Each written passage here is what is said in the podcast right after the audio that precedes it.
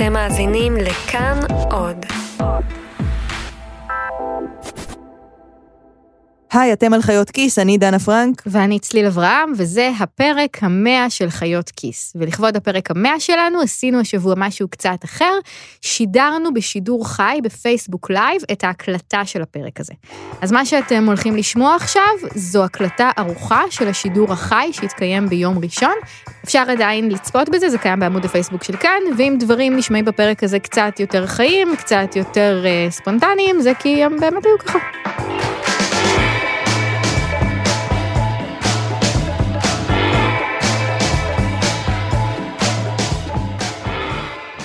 אז זה הפרק המאה של חיות כיס, ומה שאנחנו מנסות לעשות בכל הפרקים מאז שיצאנו לדרך לפני שנתיים, זה לקחת נושא שהוא שקוף לחיים שלנו, ולצבוע אותו בצבעים זוהרים. צבעים זוהרים של כלכלה. אז היום נעשה בדיוק את זה, ונעשה את זה עם נושא שהוא אבן היסוד של רגעים רבים בחיים שלנו. רגעים שמחים, רגעים עצובים ורגעים משביעים. ועכשיו בואו תעשו את זה איתנו, קחו אוויר, עצמו עיניים, נסו לחשוב, מתי בפעם הראשונה נכנסה לחיים שלכם טחינה?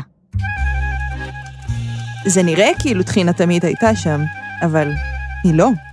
אני באתי ב-49, אני טענתי, נחרדתי. בשום אופן. כמה שנים בודדות שאני התרגלתי למאכל הזה. אז אה, זאת הייתה שרה? כן. אוקיי, זאת סבתא של רום אטיק, העורך והעורך של חיות כיס. שלום רום. היי, רום, מה, מה אתה מרגיש לגבי טחינה? אני סוגרת לתחינה. הרבה טחינה זרמה במפעלים מאז שסבתא שרה טעמה טחינה, ועד שהנכד שלה רום הצהיר שהוא סוגד לה.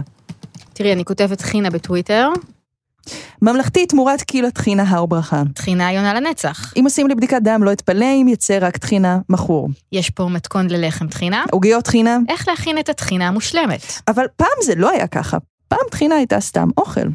כשאכלנו פלאפל, וזה כבר היה מאז שהייתי ילדה, היה בשוק בצלאל כמה פלאפילה, פ, פלאפיות, ושם היה טחינה, מאוד נוזלית. זאת סבתא שלי. היא נולדה בארץ, אז היא לא טעמה והזדעזעה כמו סבתא של רום, אבל המעמד של טחינה כשהיא הייתה ילדה היה מאוד שונה מהיום. אז מתי הטחינה הגיעה לכל מקום? מתי הישראלים התחילו להיות כאלה צרכני טחינה, שאוכלים 11 אלף טון טחינה גולמית בשנה?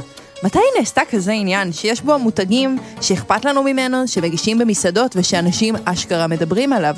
במילים אחרות, איך טחינה נעשתה נושא ראוי לפרק משלה בחיות כיס, כאילו היא פנסיה או מים או משהו כזה?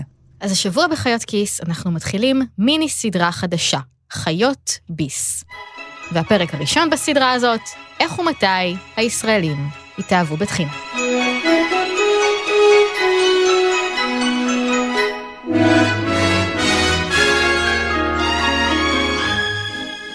על הר בשומרון יש ברז קטן. מהברז יוצאים קילוחים קטנים וחמים של טחינה גולמית. כשאתם טועמים את הטחינה עכשיו, אף אחד לא יכול לעשות את זה כאילו חם. לעשות את הדבר הזה, זה טעם מיוחד, שידע לך. מהברז הזה זורמות בכל יום תשע טונות של טחינה. והסיבה שאתם שומעים רעש ברקע, זה שאנחנו נמצאים באולם הייצור במפעל של טחינה הר ברכה שבהר גריזים. בצד אחד של האולם יש חדר גדול, ובו ערימות של שקים עד התקרה עם סומסום שהגיע מאתיופיה. את הסומסום משרים, מקלפים, מנקים, מייבשים, כולאים אותו, ואז טוחנים. התהליך של הטחינה שלנו עובר 14 תהליכים עד שהוא יוצא טחינה. בצד השני של האולם, תוך כמה שעות, יוצאים מפלים קטנים של טחינה גולמית חמה מהמכונה. וואו, זה נהדר. כל כך טעים, כמו לחם שיצא מהתנור. זה באמת היה נורא נורא טעים. זה היה מדהים.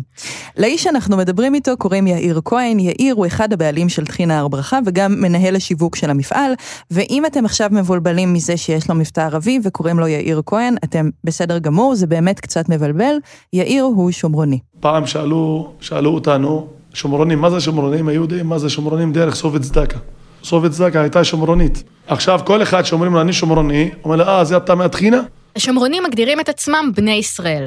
הם מדברים וכותבים עברית עתיקה, מתפללים בבית כנסת, ושומרים מצוות שמזכירות את המצוות שלנו. במשך דורות השומרונים חיו בשכם, ושפת האם שלהם היא ערבית. טחינה הר ברכה היא עסק משפחתי שראשיתו בדוד של יאיר, עובדיה כהן. היום עובדיה הוא הכהן הגדול של עדת השומרונים, אבל במשך עשורים היה לו עסק. הוא היה מייבא סומסום מאתיופיה למפעלי הטחינה בשכם. לפני 15 שנה יאיר ובני הדודים שלו אמרו, היי, hey, אם יש לנו כבר את כל הסומסום הזה, למה שאנחנו לא נייצר טחינה? דנה, את זוכרת את הקטע בפרק שלנו גורי כיס, שבו הסברת לצעירים שעוזבים את הבית איך להכין טחינה, כי עכשיו זה עומד להיות המאכל העיקרי בחיים שלהם? קחו קערה, שפכו פנימה כרבע כוס טחינה. אל תמדדו את זה בכוס. מי ישטוף את הכוס הזאת אחר כך? אימא שלכם? לא. אני חושבת שזה אולי הדבר שאני הכי גאה בו. בקריירה שלך. בקריירה שלי, כן. אז גם אצל השומרונים, שלא מבשלים ואפילו לא מחממים בשבת, הטחינה היא מקור מזון עיקרי. למה שהשומרונים הכי הרבה אוכלים טחינה בכל העולם?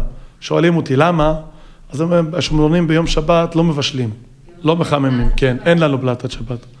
אז אם את תבואי ביום שבת לשומרונים, תיכנסי, את תראי לפחות 7-8 סוגי טחינה עם ה... בוא נגיד, עם האבוקדו, עם הבטטה, עם הפטרוזיליה, עם ה... אה, כן, הכי טעים. כן, טעמנו טחינה עם אבוקדו, וזה מדהים יותר ממה שזה נשמע. בכל מקרה, לפני 12 שנה, יאיר ובני הדודים שלו הקימו מפעל קטן. המפעל גדל מהר מאוד. כשהתחלנו לפני 12 שנים 200-300 קילו ביום, והיינו בקושי מוכרים אותם, שאני עכשיו מוכר 10 טון ביום, ויש לי ביקוש לעוד 10. אבל הנס של הר ברכה לא קרה רק למשפחת כהן מהר גריזים. הבום של הטחינה התרחש בעשור האחרון בכל רחבי ישראל.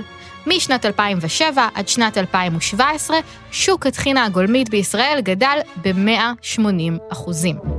לפי נתוני StoreNext, שחוקרת נתוני צריכה, ל-70% מהישראלים יש טחינה גולמית בבית.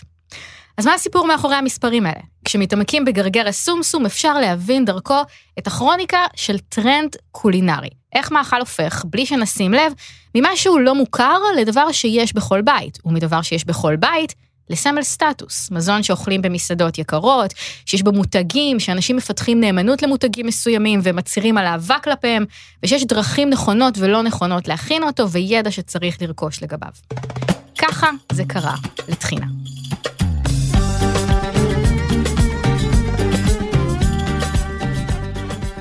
אם אתה מדבר על מטבח ישראלי חדש, או חושב על מטבח ישראלי חדש, טחינה תמיד תהיה שם. זאת רונית ורד, היא עיתונאית אוכל במוסף הארץ. לפני שש שנים, רונית רצתה לכתוב כתבה על טחינה, ואז היא פתאום הבינה משהו. פתאום הבנתי שלמרות שטחינה כל כך נפוצה וכמעט נחשבת למלכת המטבח המזרח תיכוני, המטבח הישראלי, אה, אף אחד מאיתנו לא זוכר איך נראה צמח הסומסום. וזה נכון, תחשבו על זה רגע. איך נראה צמח של סומסום? אתם אוכלים את זה, אולי אפילו כל יום, אבל איך זה נראה? אין לכם מושג. אהה, הבאתי את זה הבוקר מהפקולטה לחקלאות ברחובות. ככה זה נראה, וזה באמת לא נראה מוכר בשום צורה. אני בהתחלה, כשראיתי אותך נכנסת עם זה, חשבתי חצב. רציתי להביא חצב. עד כדי כך הידע הבוטני שלי. אני תמיד מביאה חצב לעבודה כן. כל יום, אני לא יכולה להתחיל לעבוד בלי חצב, אבל היום הלכתי על סומסום. אמ, זה נראה כמו חצב. נכון, זה מין... אבל במקום פרחים קטנים יש תרמילים. ובתוך התרמילים האלה היה פעם גרגירים של סומסום. זה למעשה גבעול אחד ארוך שמוצמדים אליו המון המון תרמילים. בכל מקרה, זה מוזר שאנחנו לא זוכרים איך צמח הסומסום נראה, כי... ארץ ישראל הייתה אה, מרכז חשוב של גידול סומסום במשך המון שנים, וחלק מהסיבות שאנחנו צורכים כל כך הרבה טחינה, זה כי זה היה גידול מקומי פה לאורך אלפי שנים. כמו עם הרבה מאכלים אחרים, גם לטחינה אין תאריך מדויק, הוא ממציא אחד. בגלל שסומסום היה גידול מאוד מאוד נפוץ באזור המזרח התיכון, במשך שנים אכלו כאן הרבה שמן סומסום, והיו תקופות שזה היה אפילו יותר נפוץ משמן זית. אבל טחינה ממש כמו שאנחנו אוכלות היום, הופיע רק בימי הביניים. רונית ביקרה בבית בד שבו מכינים טחינה פחות או יותר כמו שהכינו אז. באחד מהמקומות שבהם למשל היינו, שלמדנו ממנו המון, זה בית הבד של ג'יבריני במזרח ירושלים. זה בית בד קטן שפועל ברצף כבר 120 שנה. אמ, עדיין אותה משפחה מפעילה אותו, ו... אין, אין שם פס ייצור, למשל. וכשאתה רואה את התהליך, שהוא לא פשוט, זאת אומרת, אתה צריך לקלף את הגרעין, אתה צריך אה, לשטוף אותו, אתה צריך לטחון אותו במידה מסוימת, זאת אומרת, אתה לא קוטש אותו הדק כמו שאתה עושה כשאתה מייצר שמן. כן, יש פה איזושהי התפתחות טכנולוגית שהיה צריך לעבור כדי לעשות אה, טחינה ולא שמן. בעצם המרקם האלוהי של הטחינה הוא יותר קשה לייצור לעומת הטחינה הסופית של השמן, לכן היא הופיעה רק בימי הביניים. בכל מקרה, שלבי העבודה המרובים והטכנולוגיה המתקדמת לזמנה של הפקת הטחינה, הפכו אותה למאכל שלפחות בהתחלה זוהה עם מי שיש לו כסף ויכול להרשות לעצמו להתפנק. כשאתה מתחיל לבדוק סוגים שונים של חומוס, והרי בכל אזור ובכל כפר היה טיפה ניואנסים ווריאציות שונות, חומוסים שיש בהם הרבה טחינה זה חומוסים של אזורים עשירים.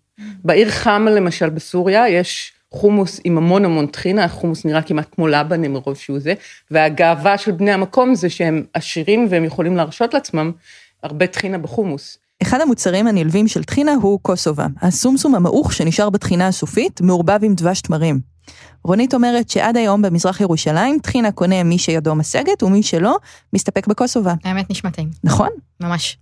בכל מקרה, במשך מאות שנים, תעשיית הטחינה התקיימה כאן על כל חלקיה, מגידול הסומסום ועד השיווק. אפשר לראות את זה במקומות כמו בית פרוק. ובתחילת ימיה של מדינת ישראל, גם חקלאים ישראלים גידלו פה סומסום. בתחילת שנות ה-70 של המאה ה-20 זה הפסיק בבת אחת. הסיבה הייתה כלכלית לחלוטין.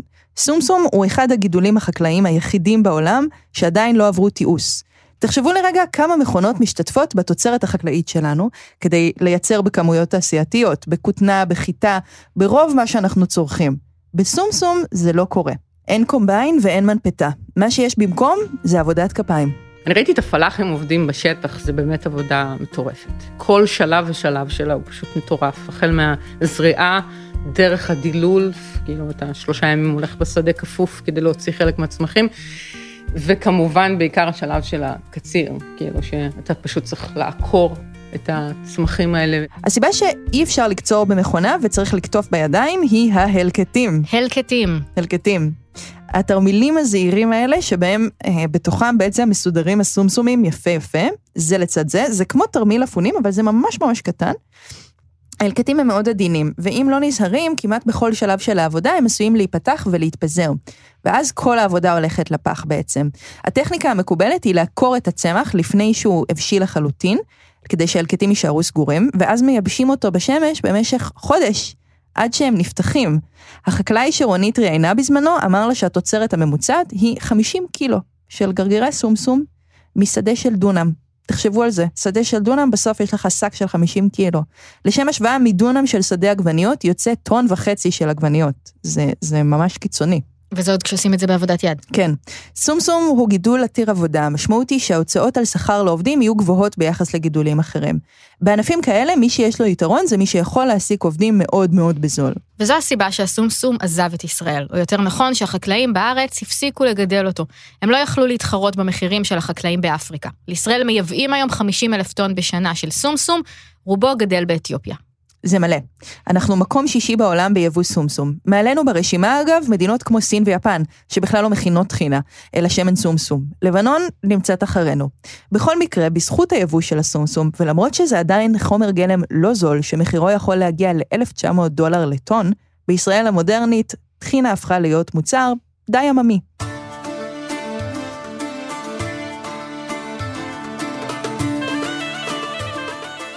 אוקיי, אז אמרנו שבמשך דורות התקיימה כאן תעשיית טחינה מקומית, ערבית, קטנה, שמבוססת על בעלי מלאכה ובתי בד קטנים ומסורתיים. אבל בשנות ה-30, ה-40 וה-50 הגיע לארץ קהל יעד חדש, שרובו לא מכיר את המאכל השמנוני והמוזר הזה. זה היה השלב הראשון בתהליך הקליטה של הטחינה בחברה הישראלית. על uh, תהליך הקליטה הזה דיברנו עם עלמה איגרא, אני דוקטורנטית באוניברסיטת קולומביה בניו יורק, וגם, אה, אני כותבת גם בדוקטורט שלי על היסטוריה של אוכל, וגם בלי קשר, אני בלוגרית אוכל, ואני די אובססיבית על אוכל ועל ההיסטוריה שלו, וספציפית על טחינה. אני מהישראלים האלה שגרים בניו יורק ויש להם ארגז של טחינה בבית. עלמה מסבירה שהשנים בהן הוקמה המדינה, היו גם השנים בהן נוסד מוסד חברתי חשוב אחר, ספר הבישול. אנחנו צריכות לחשוב על המאה ה-20 בתור עידן של חינוך לתזונה, באופן כללי.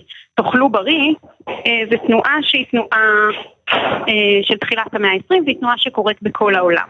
American children don't have to think much about the food they eat, because there is one thing that is found in most American homes. A strong guiding hand at the dinner table.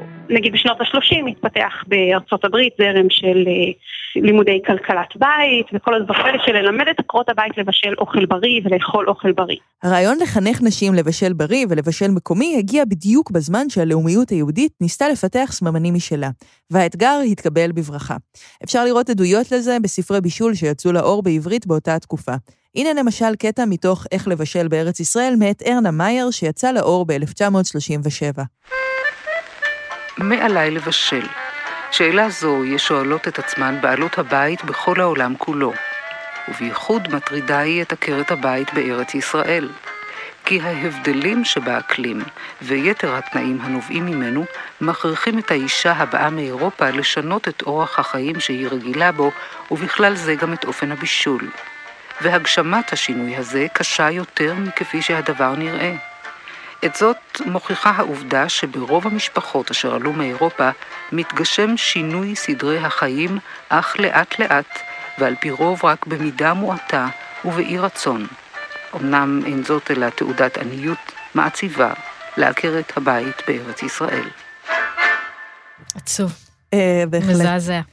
ארנה מאייר הייתה מומחית גרמניה לכלכלת הבית שהיגרה לכאן בשנות ה-30. לצידה פעלה גם ליליאן קורנפלד, מתכונאית קנדית שהיגרה לישראל. קהל היעד היה מהגרים טריים במרכז וממזרח אירופה.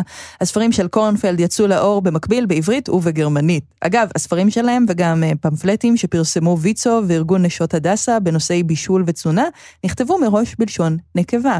והמשימה, להרגיל את האשכנזיות לבשל אוכל מקומי, לא הייתה קלה. טחינה הייתה מאכל כל כך מוזר וזר, עד שבחלק מהטקסטים תיארו אותו כתחליף למיונז. בתהליך העבודה על הפרק חיפשנו את הספר המיתולוגי של ליליאן קורנפלד, אה, אפילו פנינו לספרייה הלאומית וביקשנו שהם יסרקו לנו אותו במיוחד, אה, ואז ביום שישי בבית של סבתא שלי, היא פשוט הגישה לי אותו, חייך והגש, והיא אפילו אמרה שהיא לא יכולה לתת לי אותו כי היא עדיין משתמשת בו. אנחנו מדברות פה על ספר מאוד מאוד עתיק. ספר שיצא ב-59, משהו כן, כזה. ממש. הקטע הבא התפרסם בחמישה בינואר 1943 בעיתון הארץ, במדור בשביל עקרת הבית.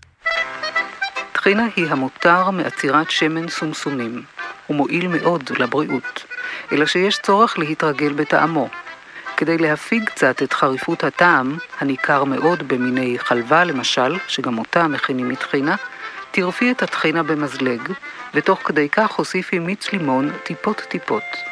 משנעשתה התערובת כעין מיונית צמיחה, הוסיפי מים טיפות-טיפות, תוך כדי בחישה מתמדת, עד שתהיה לתערובת הסמיכות הדרושה. ערבבי רוטב זה בהרבה ירקות קצוצים, והגישי אותו עם סלט, שהכינות אותו בפני עצמו. תמריח טעים מאוד, אפשר להתקין מטחינה מעורבה בדבש או ריבה טובה. מזל שהמילה הזאת לא שרדה. תמריח, כן. אני גם אה, מתה על זה שכותבים סלט עם שני א', סמך א', ל', א', שתדעי ט'. איך להגיד. סלט. סלט. מי ככה? אה, היו כותבים ככה פעם. אני תוהה כמה אשכנזייה צריכה להיות כדי שטחינה תהיה לה חריפה. כן, ממש, רמה מאוד גבוהה. בכל אופן, המאמץ הזה עבד רק באופן חלקי. בעצם, נשים שהן בעצמן לא ילידות המקום או מורגלות לאקלים, כתבו ספרי בישול שהמציאו את המטבח הישראלי יש מאין, אבל המטבח הישראלי האמיתי שהיה בבתים בישראל לא ממש ציית.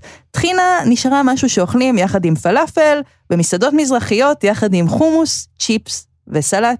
טחינה הייתה רק עם פלאפל או עם חומוס. לא היה שום דבר אחר עם טחינה.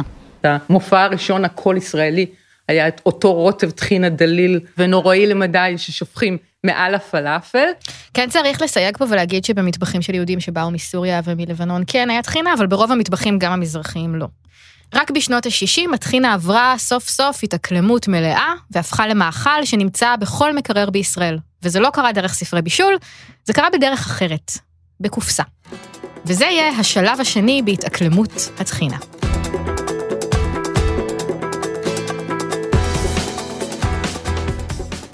תלמה למשל מתחילה לייצר טחינה רק ב-63. זאת אומרת, את החומוס המשומר היא מתחילה לייצר כבר ב-58, ורק ב-63 היא מפרסמת שאחרי ניסיונות ובעיות ואתגרים, סוף סוף הצלחנו לייצר טחינה משומרת. טחינה מוכנה לאכילה. זו דפנה הירש. אני חברת סגל במחלקה לסוציולוגיה, מדע המדינה ותקשורת באוניברסיטה הפתוחה, חוקרת תרבות. חוקרת עכשיו את ההיסטוריה של צריכת החומוס בישראל מתקופת המנדט ועד היום. במילים אחרות, היא אנתרופולוגית של חומוס. דפנה חקרה את הקליטה של החומוס בחברה הישראלית. בשלב הראשון הוא התקבל כאוכל ערבי שאוכלים במסעדות מזרחיות וערביות ובדוכני פלאפל. בשלב השני הוא הפך לאוכל שנכנס הביתה, אבל באופן תעשייתי ותאגידי, וככה הוא הפך למאכל של יום-יום, כזה שמורחים בסנדוויצ'ים לילדים ושמים ברשימת קניות.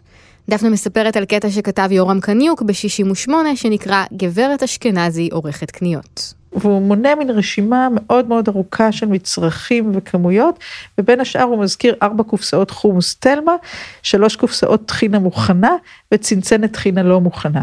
ככה זה היה במשך שנות ה-80, שנות ה-90 ותחילת שנות ה-2000, בעצם כל הילדות של כולנו ובטח גם שלכם, היה לכם תמיד, תמיד במקרר, כל יום נתון שהייתם פותחים את המקרר, היה שם קופסה של חומוס של אחלה או צבר ואיזה טחינה מוכנה לידה. לגמרי. אבל אז פתאום קרה משהו. בהתחלה למדנו להכיר את הטחינה, אחר כך התחלנו לאכול אותה בבית, אבל השלב השלישי זה השלב של ההתאהבות. והשלב הזה, שהתחיל לפני עשר שנים בערך, הוא תור הזהב של הטחינה.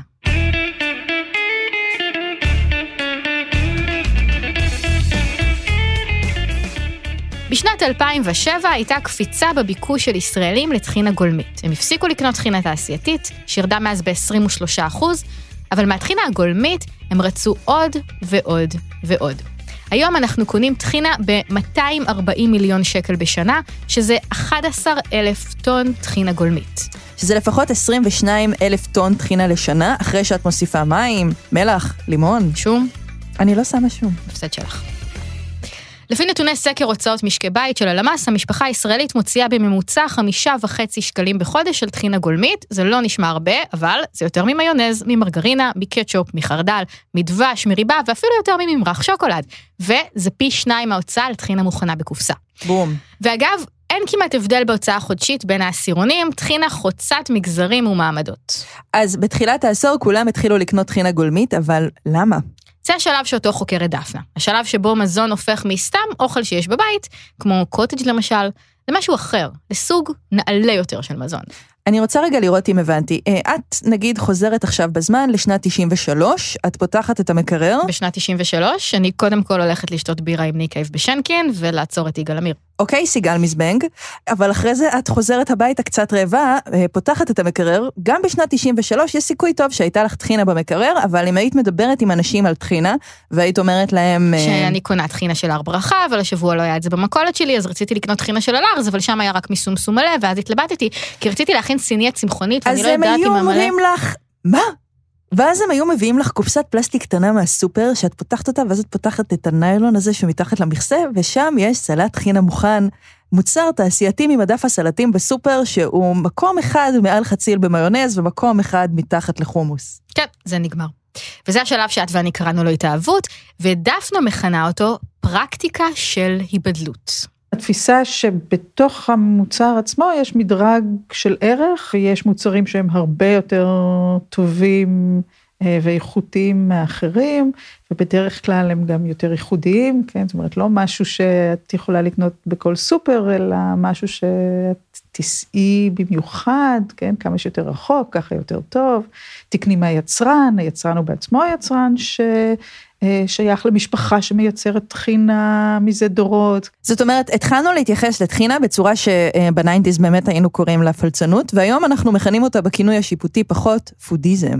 זה גם מה שאני אמרתי לדפנה, אבל אז היא אמרה משהו שלא חשבתי עליו. פלצן הוא סנוב, מישהו שמאוהב בתרבות הגבוהה ובאוכל שלה. זה לא בדיוק המצב במקרה הזה. טחינה היא עדיין אוכל עממי, ראינו את המספרים.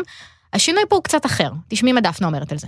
זה חלק מתהליך חברתי רחב יותר, שבו השכבות העליונות מבדלות את עצמם לא רק דרך צריכה של תרבות עילית, אלא גם אה, דרך צריכה של מוצרי תרבות נמוכים יותר, אבל גם בתוך הנמוך נוצרות הבחנות. לגיטימי לאכול, לאהוב גם חומוס. לא צריך לאכול רק אה, כבד אווז וביף בורגיניון אה, בשביל להיחשב כמי שמבין ויודע. מותר לאכול חומוס, מותר לאהוב חומוס, אבל זה צריך להיות חומוס מסוים. כן, זה לא יכול להיות חומוס מקופסה שכל המוני העם קונים אותו. אז בעצם יש כאן שינוי בתפיסה התרבותית. אפשר לקדש את הנמוך והטוב. מה שהיפסטרים קוראים לו, יש לי התמכרות לטחינה חדשה, בטח לא שמעת עליה. זאת אומרת, הפכנו טחינה לאוכל חשוב, כזה שיש לו חלק אפילו בזהות שלנו. מותג הטחינה שאנחנו בוחרים לאכול אומר עלינו משהו. זה אומר שאני מעודכנת, מחוברת למרחב ובעלת טעם טוב. לא הייתי אומרת את זה על כרוב כבוש למשל. או כמו שעלמה הגדירה את עצמה. אני מהישראלים האלה שגרים בניו יורק ויש להם ארגז של טחינה בבית. אבל זה עדיין לא עונה על השאלה למה זה קורה דווקא עכשיו. אה, בואי נחזור רגע ליאיר כהן ממפעל הר ברכה. הייתי אומר לאנשים, אייל שני עובד עם הטחינה שלנו, אבל מי זה אייל שני לא ידעתי. פתאום אני רואה טלוויזיה, רואה מאסטר שף. כשחתכתי בסכין את החציל הזה, האורז התחיל לרעוד. ואז את מכניסה את זה וזה נמס לתוך עצמך, ויש איזה מין... אז אשתי, אני אומר לאשתי, מה, מה עושים פה? אומרת לי, תשמעי, תשמע, זה שפים הכי טובים, זה קוראים לו ככה, זה... אומרת לי, זה אייל שני. אמרתי, רגע, רגע, רגע. זה אייל שני? אומרת לי, כן, זה אייל שני. אז אה, כן, זה משתמש בטחינה שלנו. איך ידעת? אז כל תהילת הטחינה לאייל שני? לא, אייל שני הוא לא הגורם לזה שהישראלים התאהבו בטחינה, אבל הוא אחד מסמלי התקופה הקולינרית שאנחנו נמצאים בה, שנקראת המטבח הישראלי החדש. היום די נדיר לשמוע על מסעדה צרפתית חדשה ומדוברת שנפתחה בתל אביב, אפילו על מסעדות יפניות ואיטלקיות אנחנו לא שומעים יותר מדי, אבל שפים כוכבים, כמו אייל שני, כמו אסף גרנית, כמו חיים כהן ועוד רבים אחרים, מנסים לבשל משהו אחר. אוכל ישראלי, מקומי. משהו שהיה גורם לליליאן קורנפלד וארנה מאייר לחייך בגאווה. בוא נגיד שמהפכת המטבח הישראלי מתחילה כזה בסוף שנות ה-80, תחילת שנות ה-90, אחת המנות הכי נפוצות באמצע שנות ה-90, זה אותו חציל כלוי או, או צלוי על גריל פחמים, ועליו טחינה שהופכת כמעט למנה שאתה לא יכול להתחמק ממנה. זה נמצא כמעט בכל מקום. זה כמובן לא המצאה חדשה במרחב, אוקיי? בבא גנוש או חציל עם טחינה, אוכלים פה במרחב הזה כבר המון המון זמן, אבל פתאום יש איזה ניסיון להגיד, זה שפה ישראלית חדשה. זאת אומרת, כן, שפים ישראלים, במפורש, טחינה תהיה חלק מארגז הכלים שלהם, או מהערכת צבעים שאיתה הם מנסים ליצור איזושהי שפה. בכל מקרה, זה ששפים אימצו טחינה היה רק אחד הטרנדים שהתלקחו בערך באותו הזמן והזניקו את הטחינה למקומה המלכותי הנוכחי. הטרנד השני שהתלקח ממש בשנים האחרונות הוא טבעונות. זה הפך ממשהו זניח ונישתי לתופעה ישראלית די חוצת מגזרים. אפילו הרמטכ"ל לא אוכל בשר. ואין דבר שאומר טבעונות יותר מטחינה. והטרנד השלישי שהזניק את הטחינה הוא השאיפה לבריאות ואיכות. למדנו מהטלוויזיה שאוכל מקומי מחומרי גלם טריים זה דבר נורא חשוב. אפשר להתווכח על התוכניות האלה, אם הן טובות או רעות, תוכניות הריאליטי, אבל במובן מסוים הם גרמו לאנשים לבשל, והם גרמו לאנשים להכיר חומרי גלם ולהבין תהליכים. זה דווקא במובן החיובי של התוכניות האלה. באופן כללי, הבום של התחינה הוא חלק מהעלייה ברמת החיים שלנו שקרתה בשנים האלה. כשההכנסה עולה והצריכה עולה, אנשים טסים יותר לחופשות ונוסעים יותר למסעדות וקונים יותר מכוניות, וגם קונים יותר טחינה. הם עוסקים יותר בחיי הפנאי שלהם ובעניינים כמו איכות וטריות וקולינריה. זה לא סתם שהתאהבנו בטחינה, אנחנו משתמשים בטחינה ובחומוס כדי להגדיר את עצמנו כישראלים, ממש כמו שלימדו אותנו בוויצו. חומוס וגם טחינה נתפסים כדברים הכי מקומיים שיש, וזה שאנחנו יודעים מה המותג הכי טוב, יודעים איך להכין הכי טוב, כאילו, וזה מבסס אותנו כבעליה של האדמה הזאת במובן מסוים, כבעלים של ידע תרבותי קולינרי שהוא קשור לאדמה הזאת. ועכשיו, אחרי שלמדנו לאהוב ולהכין טחינה, אנחנו הולכים ללמד את העולם.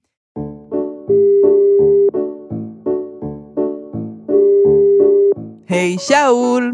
היי, בוקר טוב. שאול! בוקר טוב. בוקר טוב. מה השעה? עכשיו שמונה ואחת עשרה דקות. שמונה ואחת עשרה דקות זה לא נורא בכלל. מהמם. שאול, אנחנו שמחים שהשכמת קום כדי לדבר איתנו על הנושא החשוב הזה. האמת, דנה, שאין לך מושג עד כמה טחינה זה נושא חשוב. היי! כלומר, עד שאת מגיעה לאמריקה. כי את מבינה, החיים באמריקה הם מין חיים של מרדף אחרי טחינה. ספר לנו על החיים ללא טחינה. זה לא שאין טחינה באמריקה, יש. אבל היא פשוט לא משהו. אז אתה ממש רוצה את הטחינה שלך מישראל, ואת זה, את זה אין פה כל כך, לפחות לא, לא בסופר. וזה כבר מכניס אותך למין תודעת מחסור תמידית כזו. כמה טחינה יש לי? מתי היא הולכת להיגמר? מאיפה אני אזמין טחינה עכשיו? האם הזמנתי מספיק בפעם הקודמת? התמהיל נעשה תלוי בזרם קבוע של טחינה שמגיעה בספינות מכל מיני מקומות. אחד מהמקומות האלה הוא ישראל. כי בזמן שאתם שם בארץ הקודש הפכתם לגרגרנים גדולים בתחום הטחינה, הביקוש בחו"ל עלה ועלה. יש לך נתונים? נו מה, ישראל מייצאת היום 30 אלף טון טחינה בשנה, פי שלושה ממה שייצאנו לפני עשור. הנסיך, לפי דוח של סוכנות המחקר המודיעין מורדור, וכן, הם מאוד אוהבים שם את שר הטבעות, היא יצרנית הטחינה השלישית בגודלה בעולם. לפי אותו דוח, שוק הטחינה העולמי גלגל בשנה החולפת מיליארד ושישה עשר מיליון דולר, וצפוי לגדול בעוד חמישה אחוזים בחמש השנים הבאות. אבל, האם האמריקאים גם מתווכחים על איזה טחינה גולמית טובה יותר? אה, לא, לשם עוד רחוקה הדרך. לפחות איפה שאני גר, טחינה היא בכלל לא דבר. חומוס כן, חומוס זה להיט ענק פה, באמת. אבל טחינה? הם בקושי יודעים מה זה. במקומות אחרים ומעודכנים יותר, כמו ניו יורק למשל, זה עניין קצת אחר. שם אפשר למצוא למשל את סיד פלוס מיל, שזו חנות שיקית של טחינה וחלבה שהקימו שלוש נשים אמריקאיות.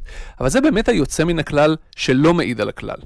אם יש מישהו שכן מחנך את השוק האמריקאי לאכול טחינה, אם כי מאוד מאוד לאט, הם במידה רבה הישראלים. אחרי שאימצנו אנחנו את הטחינה, הפכנו להיות השגרירים שלה בעולם. וזה מוזר, כי בסופו של דבר אנחנו מייבאים את חומר הגלם מחו"ל, טוחנים, אורזים, שולחים לחו"ל, ואז אנחנו ממתגים את כל זה כסמל של המטבח הישראלי החדש. הישראלים עשו עבודה ממש טובה בלשווק את המטבח מזרח תיכוני לחו"ל. גם כי זה קרה בפרק זמן שהעולם מתעניין בתזונה הזאת, היא נראית לו יותר קלה, יותר נכונה, יותר בריאה. גם בגלל סיבות פוליטיות וחברתיות שקשורות לכל העולם, כמו שאמר לי פעם יותם אוטולנגי, ערבים זה יותר מפחיד. ישראלים דוברים את השפה האנגלית או דוברים את שפת המערב, הם יודעים איך להתנהל בעולם הזה, וקל יותר לאמץ את המטבח המזרח תיכוני דרכם. יותר מוטולנגי הוא אחד השפים הישראלים המצליחים בעולם, הוא חי ועובד בלונדון. ואגב, לונדון, כיום לאחד מכל חמישה תושבים בבירה הבריטית יש בבית חומוס בקופסה. מה שאומר שממש כמו שאנחנו התרגלנו לאט לאט לממרחים המוזרים האלה, גם הם בדרך. והאמת שזה לא מפתיע, השפים הישראלים מתפרסים בכל העולם, משתלבים, מובילים את הטרנד של המטבח המזרח תיכוני. בקצב הזה, בקרוב נראה סיטקומים אמריקאים שבהם יתווכחו איזה טחינה להכין במקום איזה סושי להזמין. בעצם הם איפה שאנחנו היינו לפני 20 שנה? בדיוק. כן. שאול, עד כאן, תודה רבה שהצטרפת אלינו. ביי. ביי. אז כיסינו את כל השלבים, מאוכל מקומי קטן שמכינים בבתי בד בשכם, הטחינה הפכה למאכל מוכר שהפך למוצר תעשייתי, שהפך למושא אהבה, שהפך לתעשיית ייצוא משגשגת. ועכשיו, המעגל נסגר. 50 שנה כל התעשייה הזו התבססה על חומר גלם שבכלל לא גדל כאן. אחד המוצרים שישראל הכי מזוהה איתו בעולם התבסס על יבוא. אבל עכשיו זה עומד להשתנות.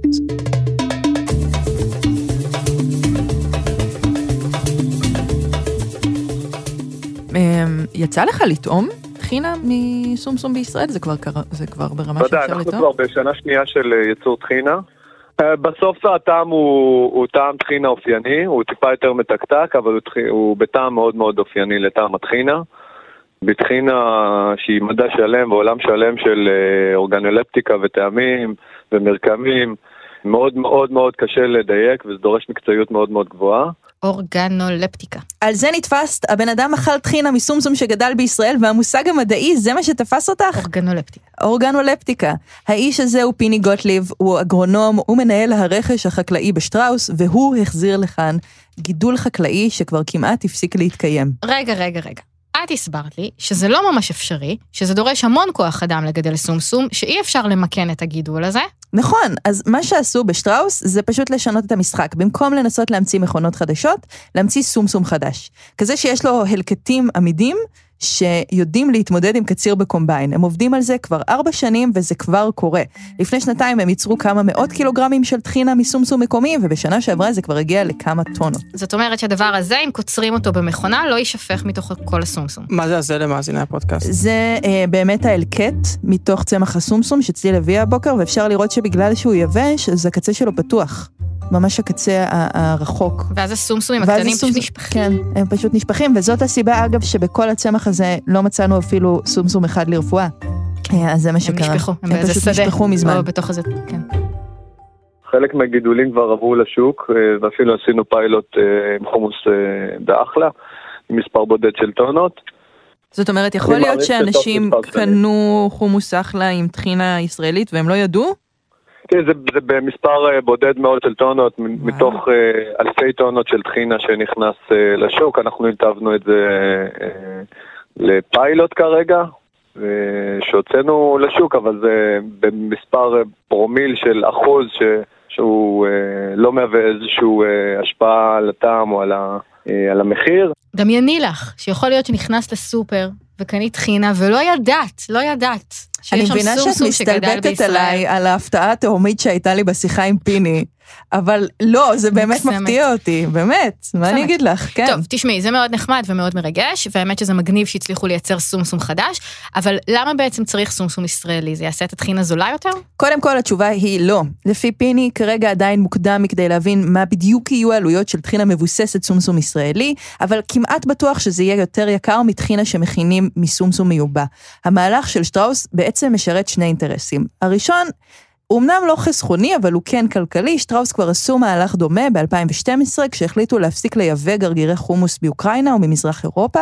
ההחלטה שלהם נעשתה תוך התקשרות עם חקלאים, מה שבדרכו גרם לחומוס להיות יבול הרבה יותר משמעותי בישראל, אבל מבחינת פיני, זה קודם כל יעילות. גם קיבוע של הסומסום אה, בישראל כגידול אה, חדש ומשמעותי. שתיים זה שליטה בשרשרת האספקה, ושלוש קצת ציונות לא תזיק אה, לאף אחד. והיה חשוב לנו בעצם אה, בעולם הזה של החקלאות גם את הקרבה של המקור לחומרי גלם, גם חיבור ישיר לחקלאים. מה שפיני אומר על החיבור לחקלאים קשור בעצם לאינטרס השני שהביא להחלטה של שטראוס, שלא במקרה זאת אחת הבאזוורדס הבולטות בעולם האוכל בשנים האחרונות, מקומיות, קשר לחווה, farm to table. בסופו של דבר עשינו פה סיבוב של 360 מעלות. התחלנו מגידול מקומי שהיה מזוהה עם האזור הזה, אבל עזב את הארץ כי הוא לא היה כלכלי, ועברנו 50 שנה שבמהלכן המאכל שמופק ממנו, הטחינה, עבר תיעוש, מיתוג ובידול, ובסופו של דבר מענף מקומי קטן הוא הפך לתעשייה כל כך גדולה. וככה, אחרי שעברו על הסומסום תהליכים של תיעוש, שיווק, גלובליזציה ואופנה, בסופו של דבר הוא חוזר אלינו. הוא חוזר להיות 100% מקומי.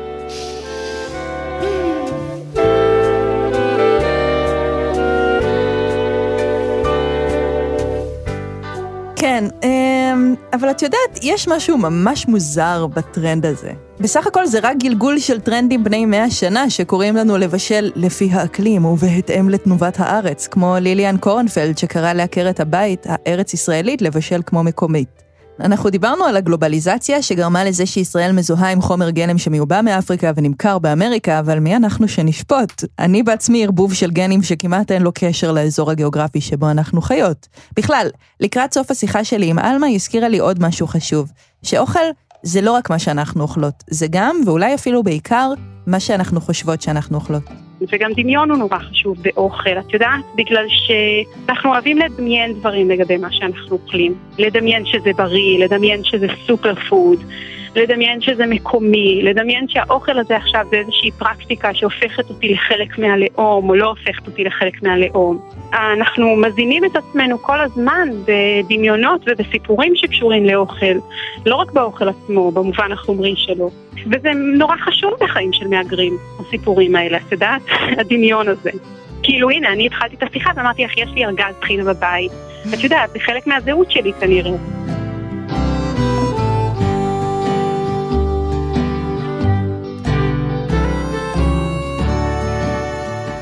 זה היה פרק המאה של חיות כיס, תודה לרום אטיק, עורך חיות כיס ועורך הפודקאסטים של כאן, אה, לאסף רפפורט, עורך הסאונד שלנו שנמצא איתנו כאן היום, תודה לשחר גבע שערכה את השידור, לרוני מיינמר, אה, מנהלת הסושיאל, תודה לשלומי בן עטיה על ההפקה, תודה לאילנה השכל על קטעי הקריינות, תודה לצלם שלנו, נועם שיגנובסקי, תודה לאורנה רייטשטיין שמעצבת את האיורים לפרקים של חיות כיס. תודה לאייל שינדלר, שהיה עורך הסאונד הראשון של חיות כיס. תודה גם לדוקטור צבי פלג מהפקולטה לחקלאות, ולדפנה שטרנפלד ממכון הייצוא. ותודה גם לג'וליה זהר ממפעל טחינה אל-ארז. תודה רבה לכל מי שמאפשר לפרויקט המאוד שאפתני הזה להמשיך לקרות, לליאור אברבך, למאיה זיו, למתן דרורי ולאלעד טנא. תודה רבה למאזינים של חיות כיס שעוקבים, שואלים שאלות ומגיבים. אתם יכולים להמשיך ולעקוב אחרינו גם בקבוצת הפייסבוק הלוהטת שלנו, חיות כיס. תודה רבה, דנה. תודה לך, צליל. ביי ביי. ביי.